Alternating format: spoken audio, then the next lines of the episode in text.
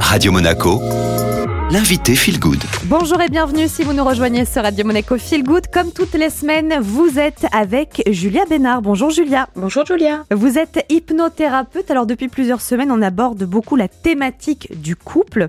Aujourd'hui, on va particulièrement s'intéresser à une question. Le couple passionnel ou le couple fusionnel est-il fait pour durer? Alors on aime bien démarrer avec des définitions de spécialistes. C'est quoi un couple fusionnel finalement Julia?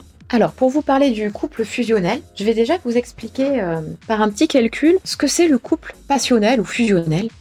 Donc au départ, quand on se rencontre, le couple c'est 1 plus 1 égale 1. C'est-à-dire que c'est toi ou moi. On fait un peu un tout et, et vraiment c'est là où il y a la fusion. C'est un peu la période où il y a cet afflux d'hormones comme l'adrénaline, l'ocytocine et la dopamine qui dure environ 3 ans. Donc on connaît tous cette fusion. Ensuite, le couple, il vient à un autre calcul. 1 plus 1 égale 2. Dans ces cas-là, c'est toi et moi. Donc c'est, on est deux personnes et on n'a pas encore fondé, vous voyez, le couple.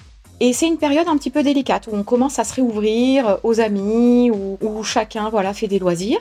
Et généralement, le couple, il évolue vers 1 plus 1 égale 3. Il y a toi, il y a moi et il y a le couple.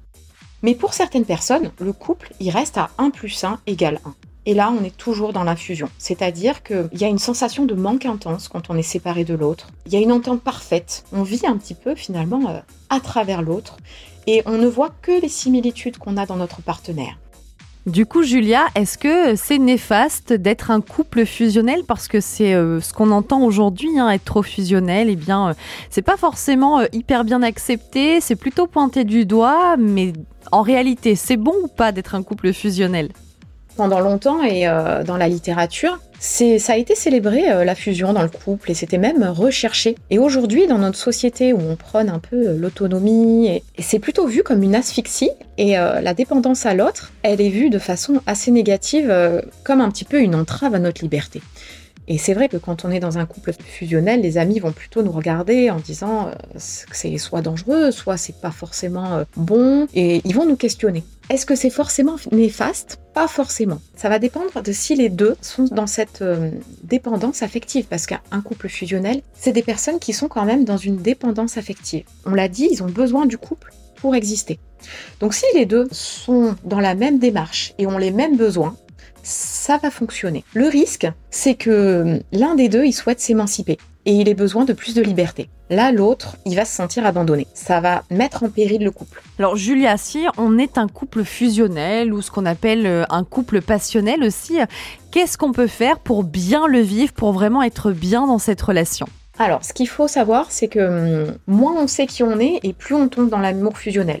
Donc, il est important, si vous vous reconnaissez là dans cet amour euh, fusionnel, de vraiment faire un petit peu d'introspection sur vous et ce que vous aimez, vos loisirs, de quand même bien savoir qui vous êtes. Et bon, des fois, ça peut prendre euh, des mois ou voilà, on travaille en thérapie, tout ça. Mais ça va permettre d'avoir plus un cadre dans cet amour et de ne pas exister que au travers du couple. Parce que c'est le risque, c'est que souvent les personnes n'existent que dans le couple. Ils ne savent même plus euh, quelles sont leurs passions ou quel est leur caractère. Donc c'est important de savoir qui on est. Ça permet justement d'être heureux dans ce couple. Après, on l'a dit, c'est pas forcément néfaste parce que par exemple, euh, dans les générations passées, euh, quand on repense à nos grands-parents, leurs couples, ils étaient souvent fusionnels et ça marchait très bien comme ça. Aujourd'hui, c'est un peu plus compliqué parce qu'aujourd'hui, on prône l'indépendance et c'est vrai que on, on se reconnaît pas forcément dans cet amour. Ce qui est important, ce qu'il faut retenir pour que ça marche, les deux membres, ils doivent s'épanouir, ils doivent être sur la même longueur d'onde. Si jamais il y a un besoin d'indépendance de la part d'un des partenaires et que l'autre se sent en insécurité, il ne faut pas hésiter à aller le travailler en thérapie parce qu'effectivement, ça peut mettre, c'est à ce moment-là que ça peut mettre en péril le couple. L'amour fusionnaire qui dure aujourd'hui, il est quand même assez rare.